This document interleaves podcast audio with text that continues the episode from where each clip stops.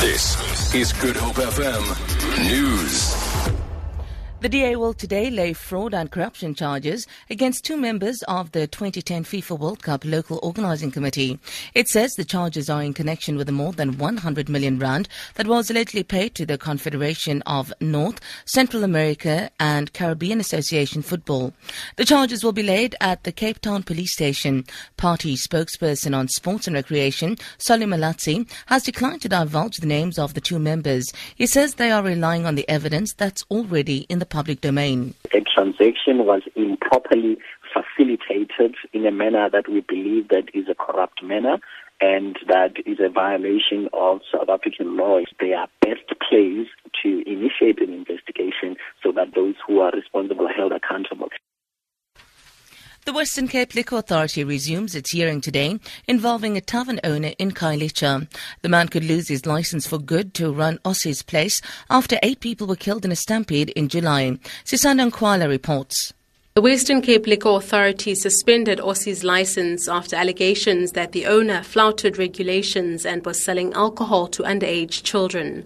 The tavern's owner asked for a postponement of the hearing last month so he could hire lawyers to represent him. The National Union of Mine Workers has secured a mandate to accept the revised offer that the Chamber of Mines has tabled for the gold mining industry. The Chamber is expected to table a draft agreement at a mediation meeting that the Commission for Conciliation, Mediation and Arbitration will chair in Johannesburg this morning. Frank Umalo reports.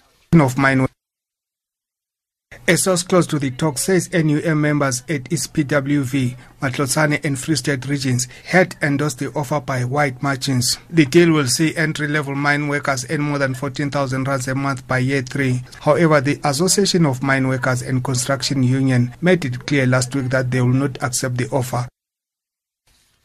European Union governments are beginning a week of intense diplomacy in an attempt to agree on a unified response to the arrival of tens of thousands of migrants, but deep divisions remain. The BBC's John Dymond reports.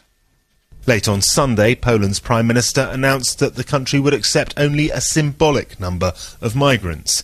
That kind of talk riles Germany, the richest and biggest European nation, which has accepted many but clearly feels that some burden sharing is appropriate. The foreign ministers of Hungary, Poland, Slovakia, and the Czech Republic will meet in the Czech capital, Prague, later on Monday. A stiffening of their position, rather than any grand compromise, appears most likely. The rand is trading at 13 rand 35 to the US dollar, 20.74 to the pound, 15 rand 11 to the euro. Gold is trading at $1,137 a fine ounce, and the price of Brent crude oil is at $47.90 a barrel. For Good Hope FM News, I'm Sandra Rosenberg.